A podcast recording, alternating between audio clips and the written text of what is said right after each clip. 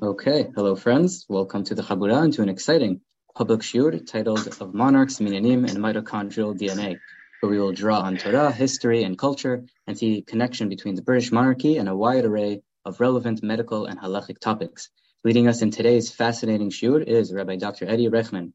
About our speaker, Rabbi Dr. Eddie Reichman is a professor of emergency medicine and professor in the Division of Education Bioethics at the Albert Einstein College of Medicine of Yeshiva University, where he teaches Jewish medical ethics. He received his rabbinic ordination from the Rabbi Isaac Elchanan Theological Seminary of Yeshiva University and writes and lectures internationally in the field of Jewish medical ethics.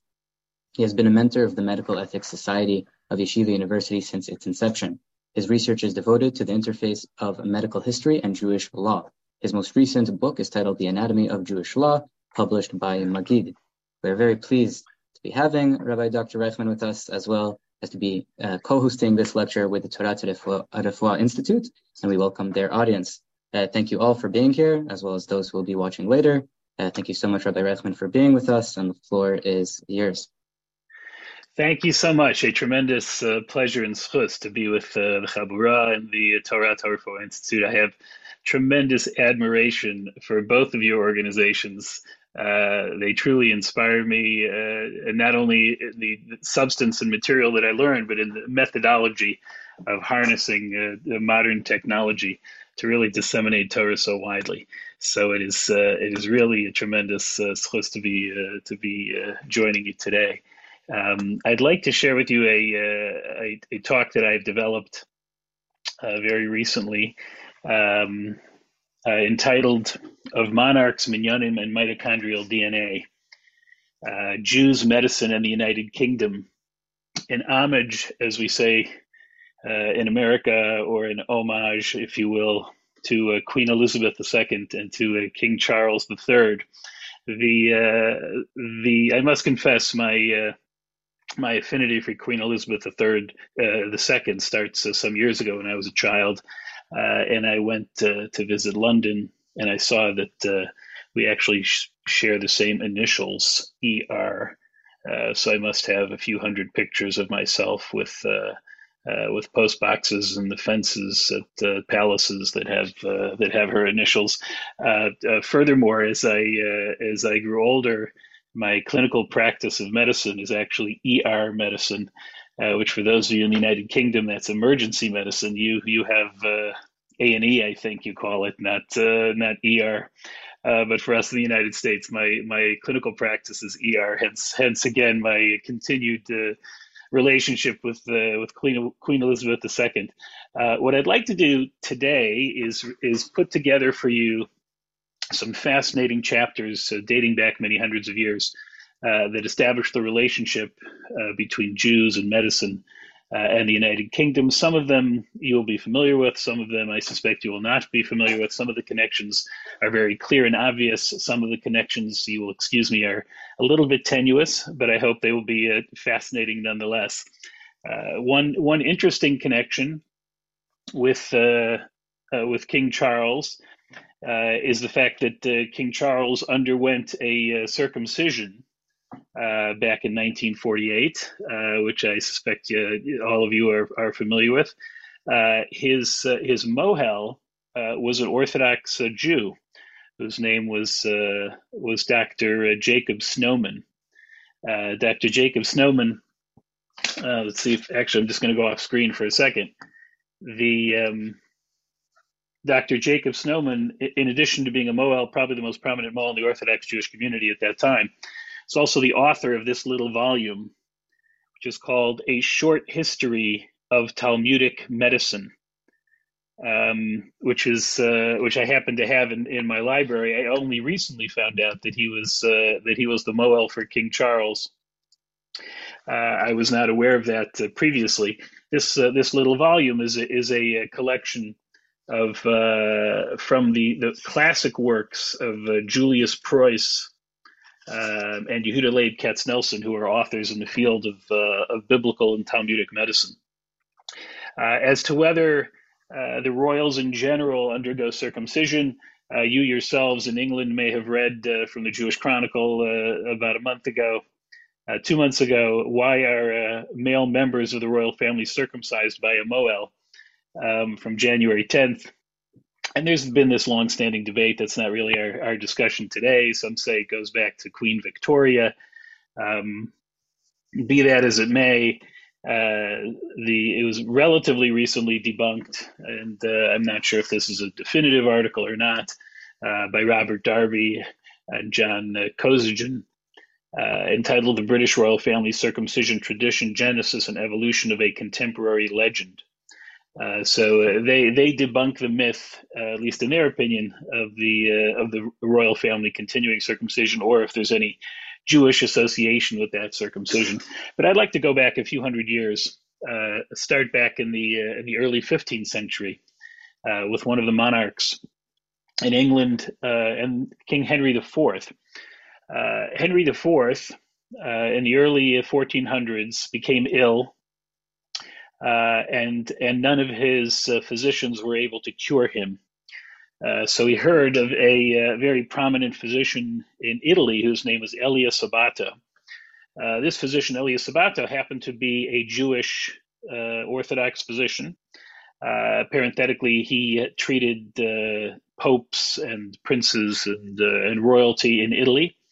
And he and he sent a communique to to request his presence in in England.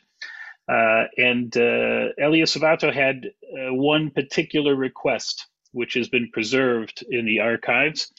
Uh, and that request is I pulled out the, the relevant phrase for us that uh, he would only attend to King Henry IV on the proviso that he could bring with him uh, cum decim omnibus servientibus. Uh, that he could bring with him, and for those of you who are well versed in, in Latin, he could bring with him this number of male servants, decim, decim male servants, uh, which means uh, he wanted to bring with him 10 male servants. Uh, now, why would you think that Elias Sabato would run, want to bring with him 10 male servants? So I think you can guess uh, he wanted to bring with him a minyan uh, in order to be able to pray in order to have a, a minyan for davening. So the question is, was there no minyan in England at that time that he could gather? Uh, so the obvious answer to that is the Jews had been expelled centuries earlier, and in fact, uh, there was no minyan, at least of professing Jews in England at that time. So he literally had to bring his own minyan. I, I often uh, wonder, and I'm open to suggestions uh, if anyone has any theories, why, why he specifically asked for 10 he could have asked for nine. Uh, after all, he would make the tenth person. So, uh, so my theory is, and uh, and I encourage you to uh, to make your own suggestions. That since he would probably attending to the king a fair amount of time, he would leave his his minyan without a minyan.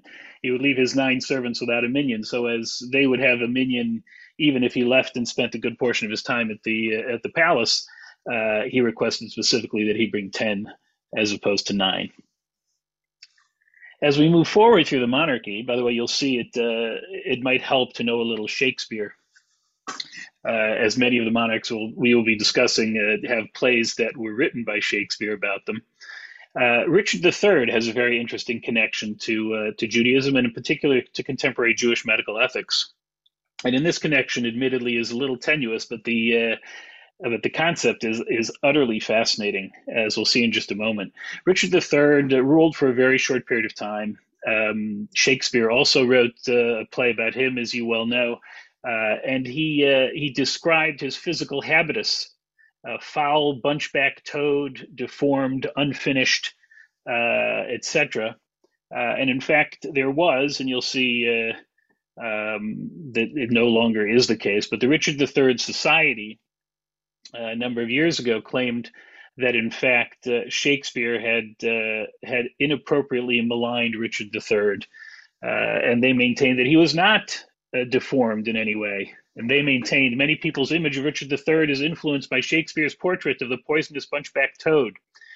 Uh, but in fact, if you look at the portraits, uh, they show no sign of deformity. So this debate raged for quite some time. Uh, and in fact, if you were a tourist, like I was uh, a number of times in England uh, before 2010, 2011, and and you were looking for the burial place or the grave of King Richard III, and you would have asked your tour guide uh, to, to show you uh, his burial uh, location, you, would not have been you would have been disappointed because no one knew where Richard III was buried until until recently. Um, and what transpired in in the early uh, uh, part of the uh, of the 2000s, uh, people began to do research to try and determine where Richard III would have been would have been buried. And one of the areas that they suspected uh, was near a uh, an old church, very close to the battleground where he's purported to have died. and and with some archaeological research, they identified an area which was underneath a parking lot in Leicester uh, and they began to dig there, uh, and they found the remnants of the church, and they also found the remnants of the cemetery. And they looked in the area of the cemetery, which is uh, designated for for people of great honor, and they found the following skeleton. Um, this is the skeleton to your left. Uh, in situ, this is how they discovered it uh, in the uh, in the cemetery. Um, so you will notice the skeleton, and if you take a close look at the skeleton, I, I apologize if it doesn't come out so well on the uh, on the screen, but I, I, drew a red line so you can see. Uh, a red line is where the spine is. This is his cervical spine, and then uh, his thoracic spine and part of his lumbar spine begin to curve quite significantly. Um, and then we return back to the lumbar spine, which is in relatively straight position. So the skeleton that they found uh, had severe kyphoscoliosis, uh, which would be consistent with someone who is hunchback. Furthermore, uh, in the skeleton, they found uh, some severe head trauma. And this is a huge hole in the occipital area, the posterior part of the head of the uh, of the skull, of this uh, skeleton that they found, and and Henry and Richard III is purported to have died on the battlefield from massive trauma, including head trauma. Uh, just interesting tangent. Uh, you shouldn't be confused between this, which is a hole in the skull, or in Yiddish a Lochenkup. I guess uh, not sure the relationship between these two. Uh, and these kinds of skulls, uh, and the reason I mention this, you'll you'll, uh, you'll see in a moment. Uh, if you go to many museums of anthropology or medical history, you'll oftentimes see these skulls which have holes in the skull. These were not made by the curators uh, in order to uh, to organize their collections. Uh, these are actually holes that were made in the skull since antiquity, uh, and they in a procedure which was called trepanning or trephining, um, it was done for a variety of reasons, probably for people who suffered either from seizure disorder, or from psychosis to release the spirits. But you can see the people survived the procedure because there is bone growth in the skeleton subsequent to the uh, to the boring of the hole. Uh, and you may have picked up uh, just a few weeks ago. Uh, this was, I believe, the Times of Israel. They discovered a trephined skull in Megiddo in in Israel or Megiddo a square hole in an ancient skull, Middle East's earliest brain surgery found in Israel. And this trephining, we have record from thousands of years ago. It's one of the earliest known surgical procedures uh, in the history of medicine. Uh, I bring it to your attention also, not only because they found such skulls in Israel, and you shouldn't get confused that Richard III has a trephined skull, but also because it appears in the Mishnah, the text of the Mishnah reference to trephining. Um, the Mishnah accounts not for our discussion today, but the Mishnah discusses uh, skull, uh, skulls that are mitame, that convey impurity, um, either by touch or from being under the same enclosure called tumat ohel. Uh, and, a, and a deficient or missing skull uh, does not convey impurity through uh, through an ohel, through an enclosure. Uh, but what what is considered deficient? How much has to be missing from the skull in order to render it uh, no longer uh, impure through a tumat ohel? So Beit Shammai says kimlo makdeach, the size of a makdeach. What's a makdeach? Be'ezu makdeach amru bikatan shel rofim.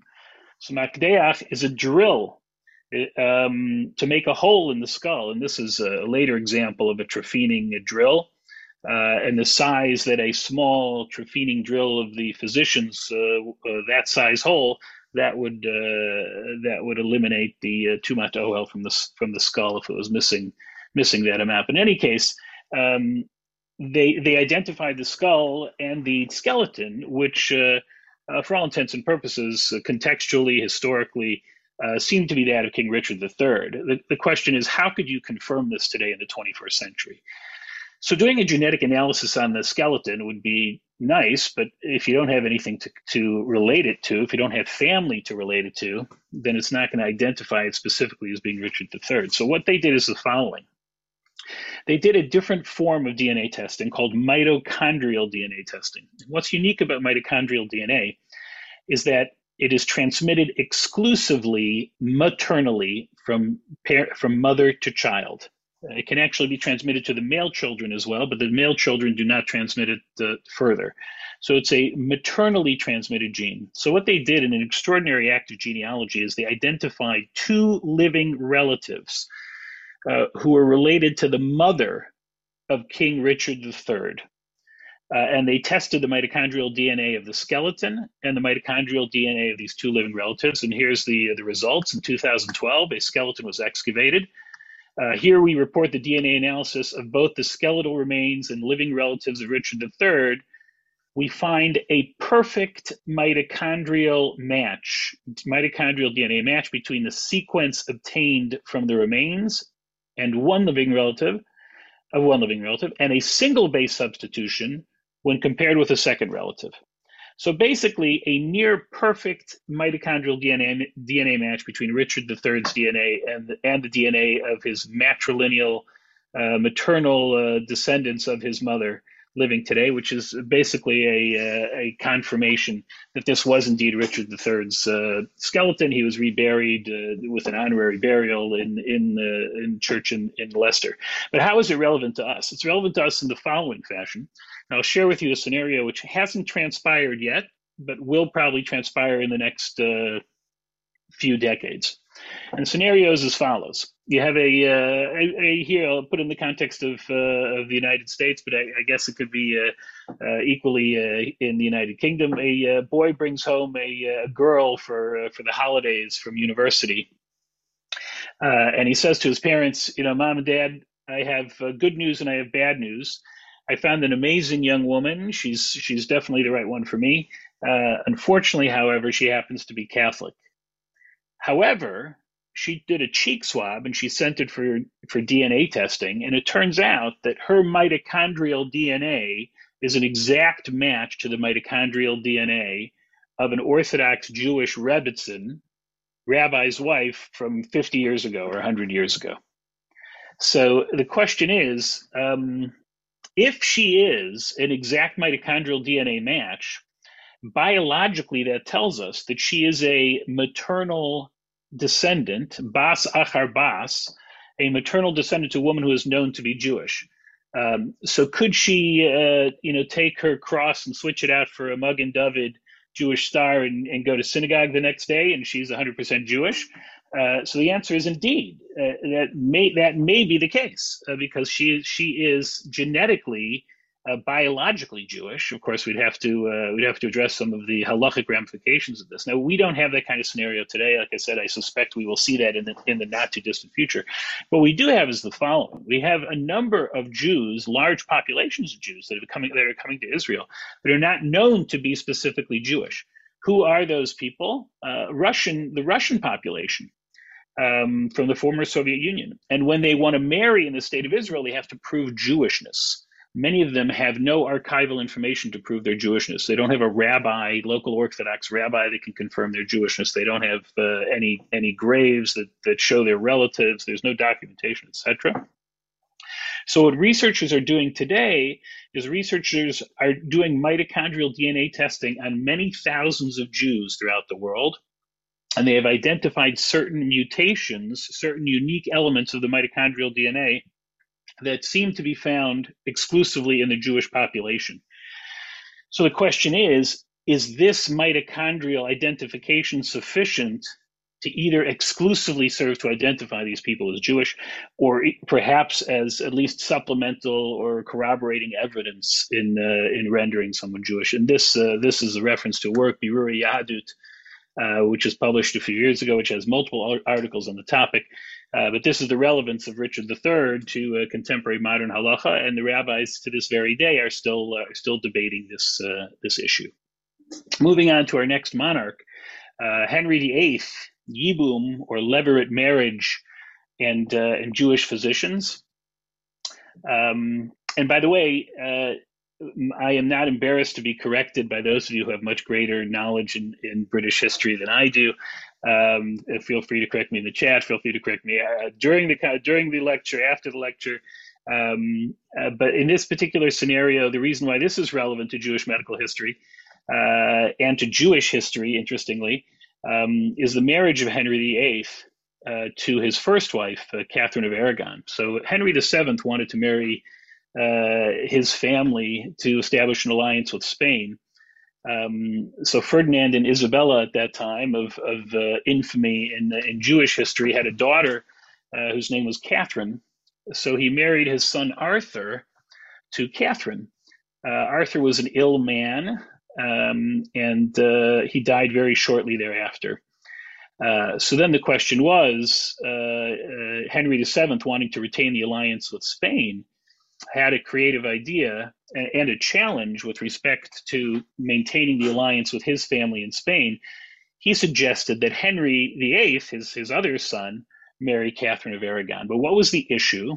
The, the issue was, uh, according to the Catholic Church, uh, it might be prohibited for Arthur, for, for Henry VIII, uh, who became Henry VIII, to marry Catherine of Aragon. Why? Because the Bible says, Ervas Achicha lo Ervas Achicha that a man is not allowed to marry his brother's wife. It's a biblical prohibition against marrying your brother's wife even after the brother dies. But on the other hand, there is one unique scenario where not only is it permitted, it is actually obligatory for the brother to marry uh, his brother's widow. And what is that scenario? That's the scenario of levirate marriage, and that's uh, in another pasuk in another phrase in the Bible where it says ki yeshu achim one brother dies ubein einlo and he, he dies childless, which was the case with Arthur. Lo his widow shouldn't be married to someone else, a stranger. Rather, she should marry his uh, his brother. Uh, the uh, the ceremony or the procedure of levirate marriage. So in that case, the with discussion with the Pope, they decided uh, that they would invoke levirate marriage, and uh, this way Henry VII could maintain his alliance with Spain, and, and uh, Henry the who became Henry VIII married Catherine of Aragon. Uh, the problem is that uh, that a number of years later, uh, she did not bear him a male heir, and he wanted to to to to uh, to marry Anne Boleyn at that time or to have children with Anne Boleyn at that time. So he was looking for a way to dispense with Catherine of Aragon. Um, so what he did is is he actually revisited this prohibition of of uh, of Ashes Ach of, of, of marrying your uh, your brother's wife, and said that perhaps uh, when I married Catherine of Aragon, it was inappropriate for me to marry Catherine of Aragon. In, in halachic terminology, he wanted to be mafkia, the kiddushin, the mafreya. He wanted to revisit and say, maybe I was wrong. Maybe maybe that decision was wrong. Maybe maybe levirate marriage is only uh, for the Jewish population, not for the non-Jewish population. And in fact, my marriage to Catherine of Aragon should be null and void. And there's much more discussion, not for this uh, not for this forum, but uh, perhaps at another time. So, where does he turn for advice or discussion about levirate marriage? He turns to the Jews because the Jews know a lot about this. Uh, where does he go? He goes to Italy or he sends messengers to Italy. Uh, again, because there are no Jews in England at that time, the Jews had not yet returned. The Jews had been expelled from England centuries earlier and still had not returned. So, so here you have, uh, and this is an article written by the Chabad rabbi in Oxford called Henry VIII, Oxford's Hebraists and the Rabbis. Uh, and here he writes Rabbi Chalfon was the Rav chosen by Richard Croke, um, Henry VIII's legal advisor to interpret biblical law to justify an annulment. Rabbi Chalfon claimed that due to the prohibition of Ashes Ach, Henry VIII's marriage to Catherine was null and void, since Jews no longer observed the mitzvah of Yibum. He based his opinion on the psukim in the Torah. But another physician, by the way, in those days, this was the times of the Renaissance, the rabbis, many of the rabbis were physicians. And, and, and, and these two major consultants of, uh, of different advisors of, of Henry VIII were both rabbis and physicians at that time. Uh, another physician in Rav disagreed with him completely. He was Yaakov ben Shmuel Mantino, um, and Pope Clement VII. There was a different pope now, by the way, than the one that had allowed uh, Henry VIII to marry through Yibum. Henry uh, Clement VII had consulted Mantino, who decided against Henry. Uh, so there you have an interesting relationship uh, between uh, Jewish medical history and uh, and Henry VIII. Uh, parenthetically, um, in the course of this debate and discussion, someone informed Henry uh, that the Jews have an entire tractate, two entire tractates in their Talmud that deal with the divorce. One tractate is called Gittin, and another tractate called Yevamos, which deals entirely with levirate marriage. So perhaps you'd be able to get some glean some information. It was told to Henry. So as the story goes, Henry said, "Send me this uh, Talmud." Uh, uh, I would love for my uh, my advisors to consult the Talmud. So apparently, he sent away to David Bomberg, Daniel Bomberg. I'm sorry, uh, who at that time was a great uh, printer, and uh, many of you, I'm sure, are familiar with this story.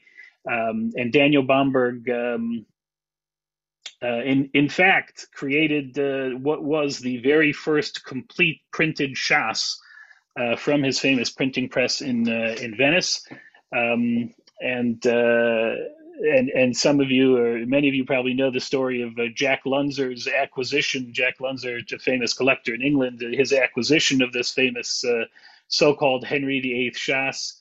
Um, he uh, he was in the, the Victoria and Albert Museum um, uh, some decades ago, and uh, and he happened upon a volume. The the exhibit, by the way, was a history of Anglo-Jewish art and history um, to commemorate the readmission of the Jews to England under Cromwell, and actually found online. Uh, this uh, the exhibit was in 1956. This is the uh, the exhibit catalog from the Victoria and Albert, where uh, Jack Lunzer had initially attended. Um, and in that exhibit, there was a volume that was labeled as Biblio Rabbinica, Biblical Bible, Rabbinic Bible. And uh, Jack Lunzer appreciated it. In fact, was not a Bible, but was actually a, a volume of the Talmud. Uh, so he went to the uh, curator and the uh, and found out that it came from Westminster Abbey, and he went to the sexton of Westminster Abbey uh, and said, "Do you have any more such volumes of this Talmud?" And he said, "Yes, we have an immense. We have feet of dust." Uh, caked up upon these volumes. So, so Jack Lunzer said, "I'll send my team in to help clean it up for you." Uh, and he sent in his team and he wanted uh, he said uh, you don't need these i'll be happy to take them off your hands uh, and he tried for many years to uh, to purchase them and uh, to make a very long fascinating story short um, one one day he was flying from Sierra Leone as he tells the story for on a viewing some diamond mines and he saw that the charter for Westminster Abbey was actually um, either being auctioned or or some issues with the charter of Westminster Abbey. So he immediately made some phone calls and uh, acquired access to this charter of Westminster Abbey. Um, and uh, once he had that in hand, then he called uh, the sexton of Westminster Abbey. And, uh, and as he tells the story, he, he said, when the sexton or the shamus, so to speak, picked up the phone, he said, Mr. Lunzer, we've been expecting your call. Um, and he actually bartered the uh, this uh, chart of Westminster Abbey for the famous uh, Shas, the the Henry VIII Shas. The provenance of that Shas is debated. It's not clear whether it's the original Henry VIII Shas or not. Be that as it may, um, uh, after Jack Lunzer passed away, it was sold, that Shas was sold for nine point three million dollars. Um, parenthetically, the Valmadonna Trust collection uh, has some other gems in the world of Jewish medical history. Uh, one of them you may not appreciate has anything to do with Jewish medical history, and that's a uh, an incunable. Incunable, for those of you who are not familiar with the world of printing, refers to books printed uh, um, before the uh, before the year 1500, which are exceedingly rare. In incunabula from the, the so-called cradle of printing, the infancy of printing. Uh, and uh, and Jack Lunzer had more incunabula than any other private collector by far, and, and more incunabula, Hebrew incunabula, than any uh, most libraries in the world. One of them was a book called Nofet Tzufim, or Nofes Tzufim, which was written by Yehuda Messer Leon. Uh, this book is is famous in printing history because it's the first Hebrew book published in the lifetime of its author uh, in the late 1400s. But what you may not know is that Yehuda Messer Leon was a very prominent and famous physician. Uh, and he also apparently taught at the University of Padua in, uh, in northern Italy. Uh, and this particular work was a work on rhetoric. And one of the stated intentions of the work was actually to train young Jewish medical students uh, in in exercises and in the field of rhetoric to familiarize them with this concept of thinking and writing uh, and reason, which would help them in their training at the University of Padua to become physicians. Uh, what we also find in in the Valmadonna Trust is is an extraordinary collection of broadsides. Broadsides, uh, for those of you who go to Israel, pashkevil is the uh, is the term for these posters that are that are waxed up on the walls of uh, of Jerusalem. Um, but they had these broadsides which were put on walls in Italy or handed out as leaflets or, or sheets at events. Uh, and they are called ephemera because they, they many of them didn't survive. Um, and uh, and the Valmadonna Trust uh, or the Jack Lunzer collected hundreds of these um, broadsides on many different topics, including uh, marriages and and and funerals and and other uh, Jewish uh, Jewish rites. But one area which which I first discovered when I saw the Valmadonna Trust collection here in New York when it was sold at uh, or attempted to be sold at Sotheby's uh, famous auction house or put up for sale. It was no, it was not sold then. Um, is uh, I saw this very item, which really piqued my interest and, and put me on a journey for the last many years. Uh, and this item on the left is in the center of this slide is a uh, is a broadside uh, in honor of a person by the name of Solomon Lampronti. Solomon Lampronti um, is the son of the more famous Yitzchak Lampronti. Yitzchak Lampronti was a, a, giant in Italian Jewish history, the author of a work called Pachad Yitzchak, the very first halachic encyclopedia ever written. Um, he, the father, was a graduate of the University of Padua, famous for accepting Jews to practice medicine, the only university at that time to do so. Um, and this poem was written in honor of the graduation of his son, um, Solomon Lampronti. And it turns out that the Valmadonna Trust has uh, around 13 or 14 such poems, a unique genre of poems written exclusively for the Jewish medical graduates of the University of Padua. Um, I, th- this is not British history, this is Italian history. Um, but I've spent uh, many years tracking down similar poems, in addition to the 12 or so from the Valmadonna Trust collection. Um, I have thus far identified over 100 examples of poems written for Jewish medical graduates of the University of Padua. Um, and actually, parenthetically, I'm, I'm speaking on a Zoom next week to a, a Jewish Italian physicians group in uh, in Italy um, on the the relationship of Italian history and uh, and uh, and and the Jews in medicine, and uh, we'll be focusing uh, uh, on the history of Padua, which has a very rich history. Uh, Jack Lunzer's collection, uh, some of it was sold, the high ticket items were sold, uh, but much of it, uh, thankfully, is uh, was donated to the National Library of Israel. National Library of Israel, for those who are not familiar, has built this new spectacular building. I don't believe they've moved into the building yet. They will be moving in very shortly, but the building will be housing his his extraordinary collection. For those bibliophiles amongst you, the new National Library, which uh, um, you're seeing a, a, a, picture of the stacks of the National Library. Uh, so the inner stacks, where most of the books will be held, uh, will be completely uh, humanless, completely contactless. Uh, you are looking at the stacks. Um, it's hard to see, but there's a crane in the center of this picture. Uh, when you order a book, it's like uh, pushing a button on a soda machine or a candy machine. uh, or uh, an Amazon. Uh, we in America have Amazon warehouses where they have these kinds of technologies. Uh, all the books are kept in crates of the exact same size, and it'll find that crate for you and and bring it to you. And and the concept of walking through the stacks will be a, largely a thing of the past. Moving on to our next monarch. Elizabeth I, who was the daughter of Henry VIII, Henry VIII, and I believe his second wife, Anne Boleyn. Uh, what relationship does she have to do with medical, uh, with Jewish medical history, um, and and Jewish medical ethics? So uh, it, it, turns out that Elizabeth I's main physician was a man by the name of Rodrigo Lopez. Rodrigo Lopez was a Jewish uh, was Jewish. Uh, now he had converted to Christianity, um, but it it was debated and still remains debated to this very day if he was a genuine convert to Christianity um, or whether he was a converso, someone who maintained his Judaism in private, uh, but overtly kept his uh, his Christianity. In any case, uh, he was there was tremendous jealousy uh, about uh, Rodrigo Lopez, and and most likely because of his Jewish origins, um, he was falsely accused of attempting to poison the queen. And here you see an illustration of that.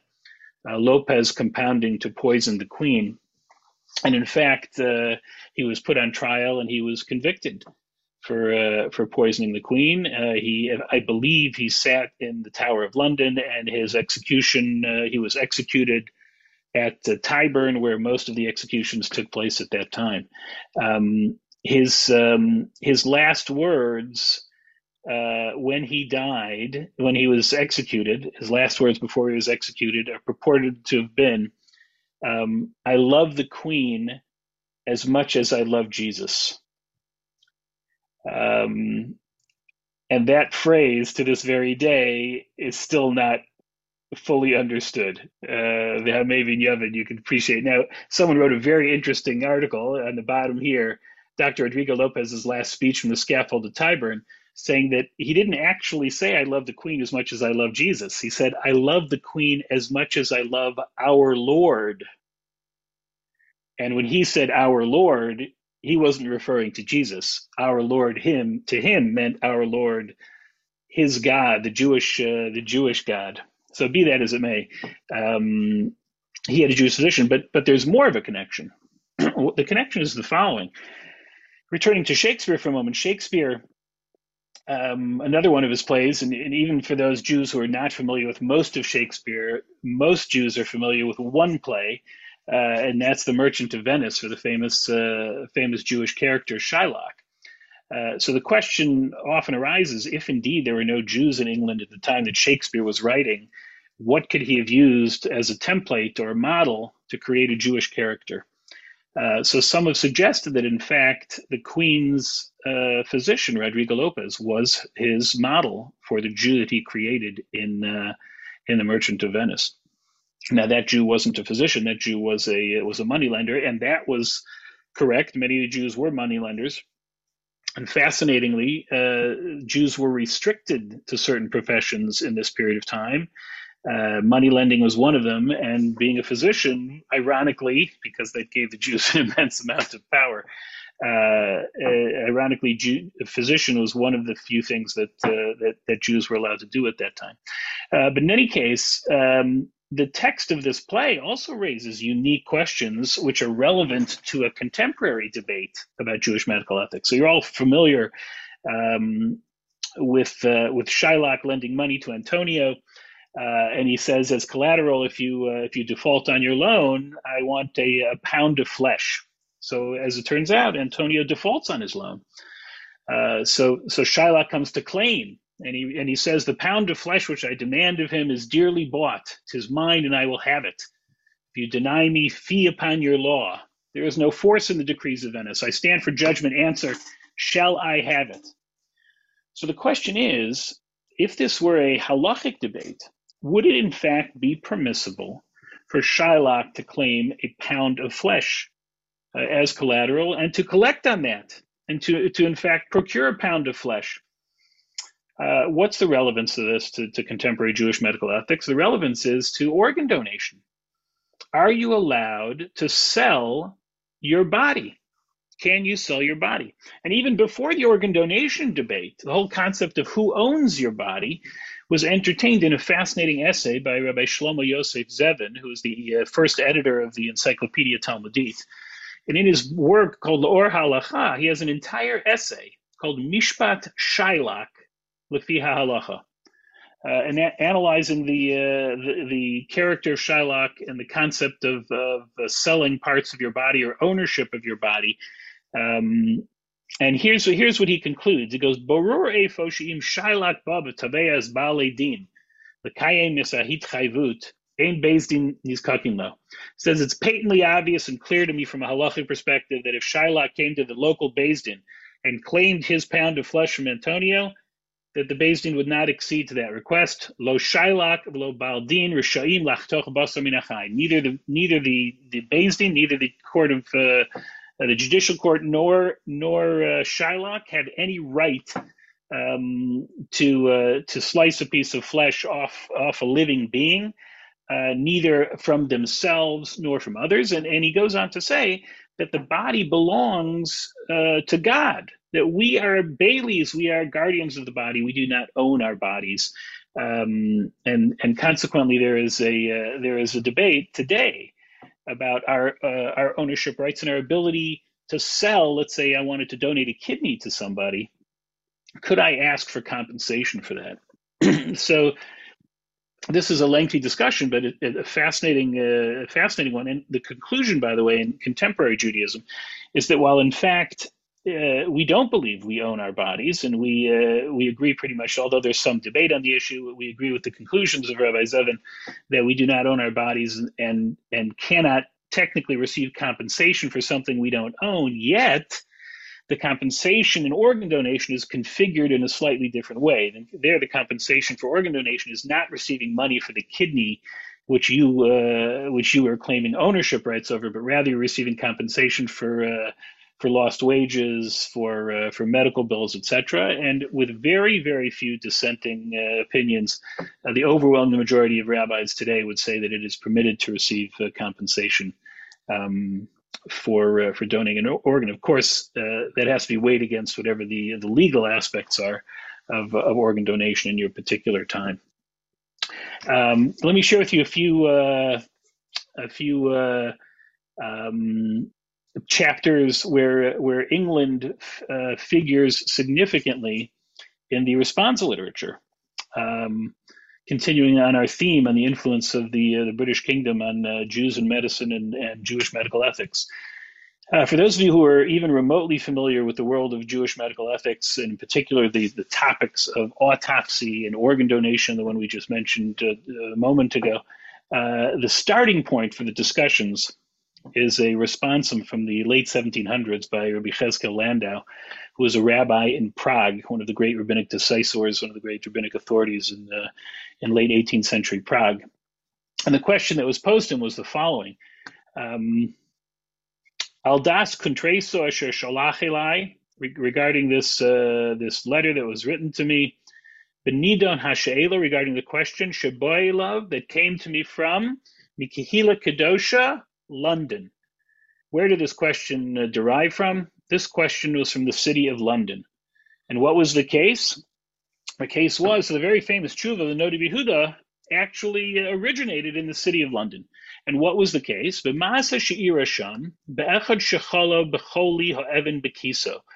Um, regarding someone, uh, read in the English of your patient who fell ill with a quote stone in the bladder um, and the physicians operated on him as per the customary treatment of this condition.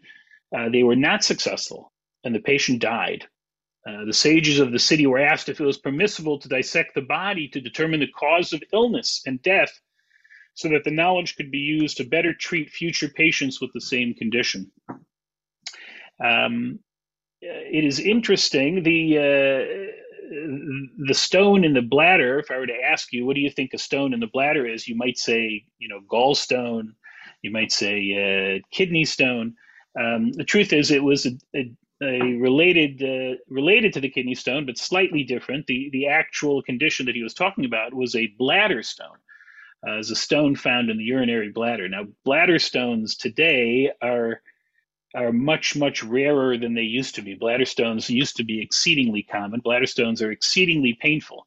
Um, uh, as opposed to a kidney stone, which is found in the uh, in the ureter, which is measured in millimeters, stones that form in the urinary bladder can be measured in inches and uh, you know grow to the size of a softball. And for those of you in, in London, if you go to the Hunterian Museum or the Science Museum, I believe it's on the second floor where they have a, uh, exhibits on medicine, you'll invariably see uh, uh, bladder stones from this from the 18th century, exactly around the time that the Nod Yehuda was writing. Uh, and the question came from London, um, and they're huge. They're massive. Uh, and because they're massive, they don't exit the body. They stay there. They cause infection. They cause intermittent obstruction. Extraordinarily painful. So in any case, surgeons were trying to figure out a way to uh, to properly operate on these. Parenthetically, we talked about trephining uh, as one of the earliest surgeries known to mankind. Uh, cutting for the stone, the bladder stone, is also one of the very few early surgeries of of, uh, of medical history. Uh, we have records in the second, first, second century of the Common Era for descriptions of bladder stone surgery. Um, so it's it was uh, it's been going on for thousands of years. We, we've actually talked about the main surgeries today from from antiquity. Circumcision was also surgery in antiquity, one of the very few. Trephining, uh, cutting for the bladder stone; those are the very few surgical procedures from uh, from antiquity. Um, here's some examples of these stones on the upper left hand side. Here's the uh, doctor speaking to the patient says, You've got gallstones, kidney stones, and bladder stones. Welcome to the Stone Age. Um, but just to give you an idea of, of, of how things were in uh, in that period of time and, and the and the risk for this surgery, this is a picture actually of uh, of Frere Jacques, brother Jacques. Now, I suspect many of you are familiar uh, with the uh, children's song Frere Jacques, Frere Jacques, dormez-vous. So that song is about a, a historical figure, Brother Jacques, who uh, had a religious epiphany later in his life, but before he became religious, he was a wandering lithotomist. Lithotomist is one who cuts for the stone. Um, why was why was he wandering? Uh, because his mortality, not his mortality, not his morbidity, his mortality rate uh, was around 50%. So uh, wherever he operated, he had to leave relatively quickly uh, because a good, good portion of his patients were going to die uh, as a result of the surgery. So they were experimenting on surgeries at that time. Uh, at the time of the Nod Yehuda, and at the very time of the Nod Yehuda was writing, around that time, was one of the great surgeons in the, in London, was a man by the name of William Cheselden, um, and here is a, a, report of his of his work. This is from Philosophical Transactions. Keep in mind that in those days, Philosophical Transactions was a medical journal. Uh, this is from 1746. A remarkable case of a person cut for the stone in a new way, uh, commonly called the lateral. So it's possible that William Cheselden or the likes of William Cheselden were experimenting with new surgeries for cutting for the stone, uh, and and requested from this Jewish family if they could do an autopsy so they could see if their surgery was uh, was correct uh, and perhaps to benefit others. What was his conclusion? His conclusion was he could only do the surgery if someone would directly and immediately benefit from this procedure. Uh, trans that responsum has laid the groundwork for discussions about autopsy and organ donation today uh, and is still the major precedent for organ donation. And organ donation is allowed, you're allowed to harvest organs from someone who is considered legally, halachically dead, which itself is a separate discussion uh, because of the definition of brain death and what the halachic issues are relating to brain death.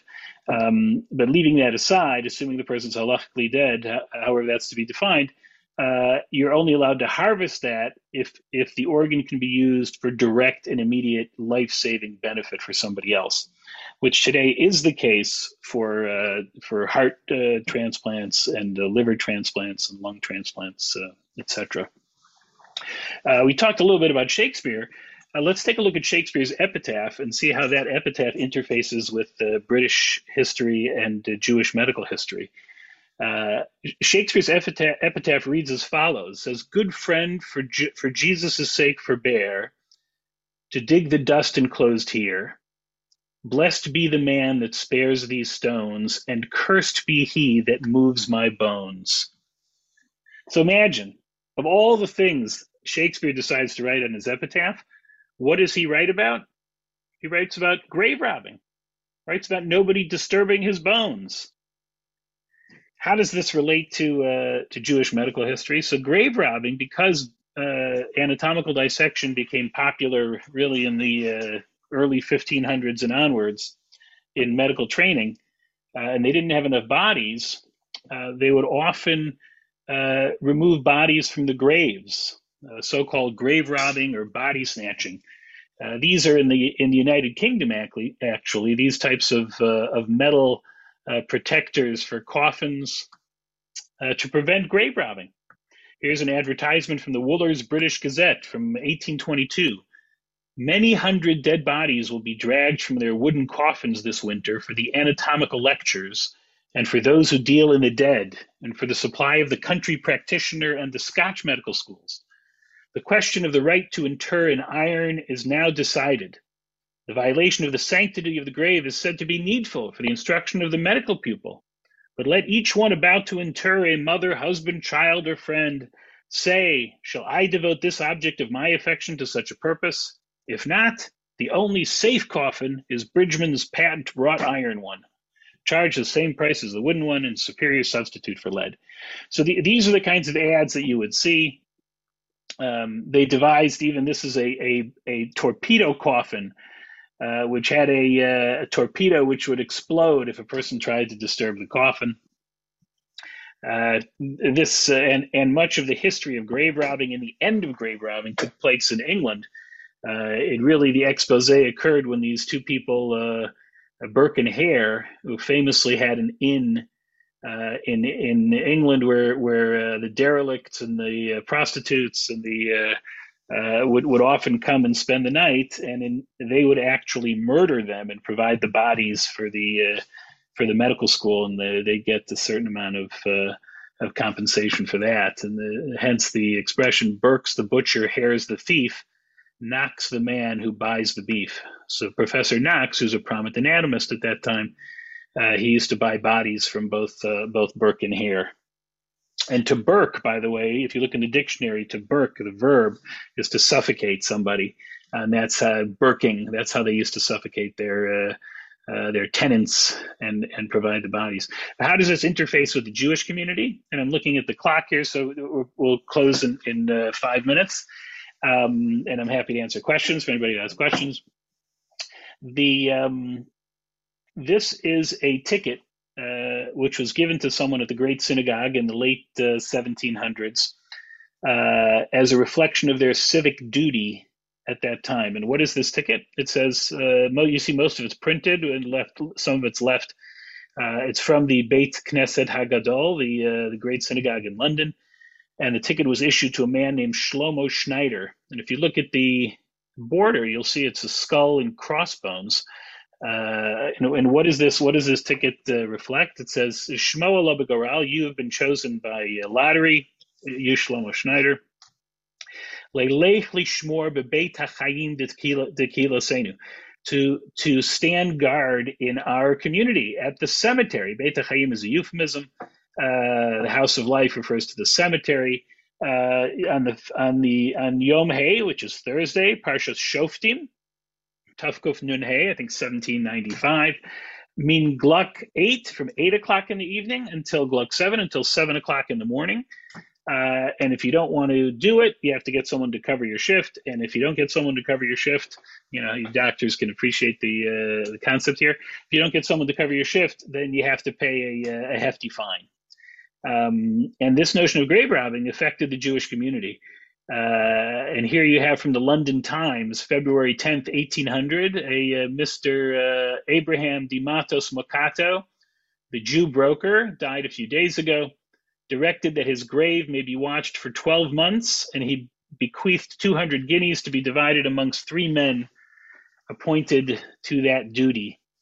Um, so that was uh, that was very common. Actually, just now, I mean, I'm, I sent off to uh, to the London uh, Metropolitan Archives from the Spanish Portuguese show about uh, some grave robbing they had in their cemetery, and I'm, uh, I'm waiting uh, awaiting some documents from that. Um, so I will uh, I will close with this last chapter. um, and apologize that there are others we couldn't get to today, perhaps at another time. And this is one one you may be familiar with. This is the iconic Jeremy Bentham, um, the auto icon of Jeremy Bentham, which sits to this very day in uh, University College London. This is the old uh, Jeremy Bentham in the uh, in the dark wooden uh, enclosure case, beautiful wooden case. Today, it's in a more open glass case. Um, but Jeremy Bentham, who's a utilitarian philosopher, actually donated his body specifically for dissection uh, because because he wanted to show that uh, he believed that the body could be used after death for positive purposes. There weren't enough bodies, that's why they had to do grave robbing. Uh, by the way, I failed to mention the reason why the Jewish cemeteries were often grave robbed is not for any anti Semitic reason.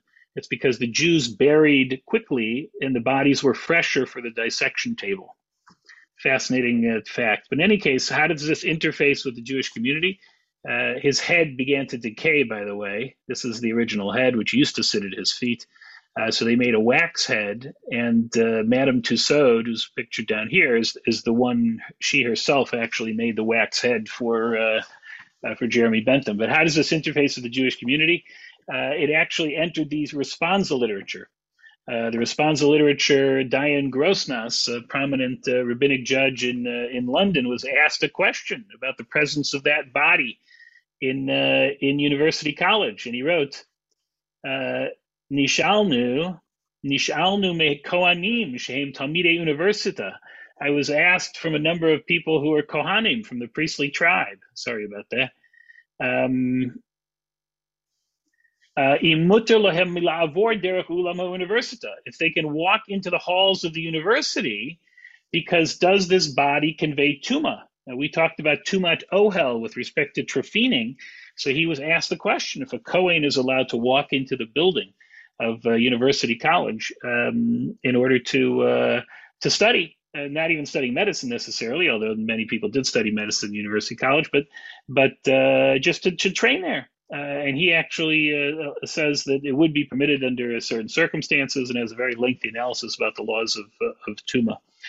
Uh, but in any case, um, I'm just going to pass through to our last slide. And again, apologize, we, we couldn't get to some of this uh, today, perhaps another time.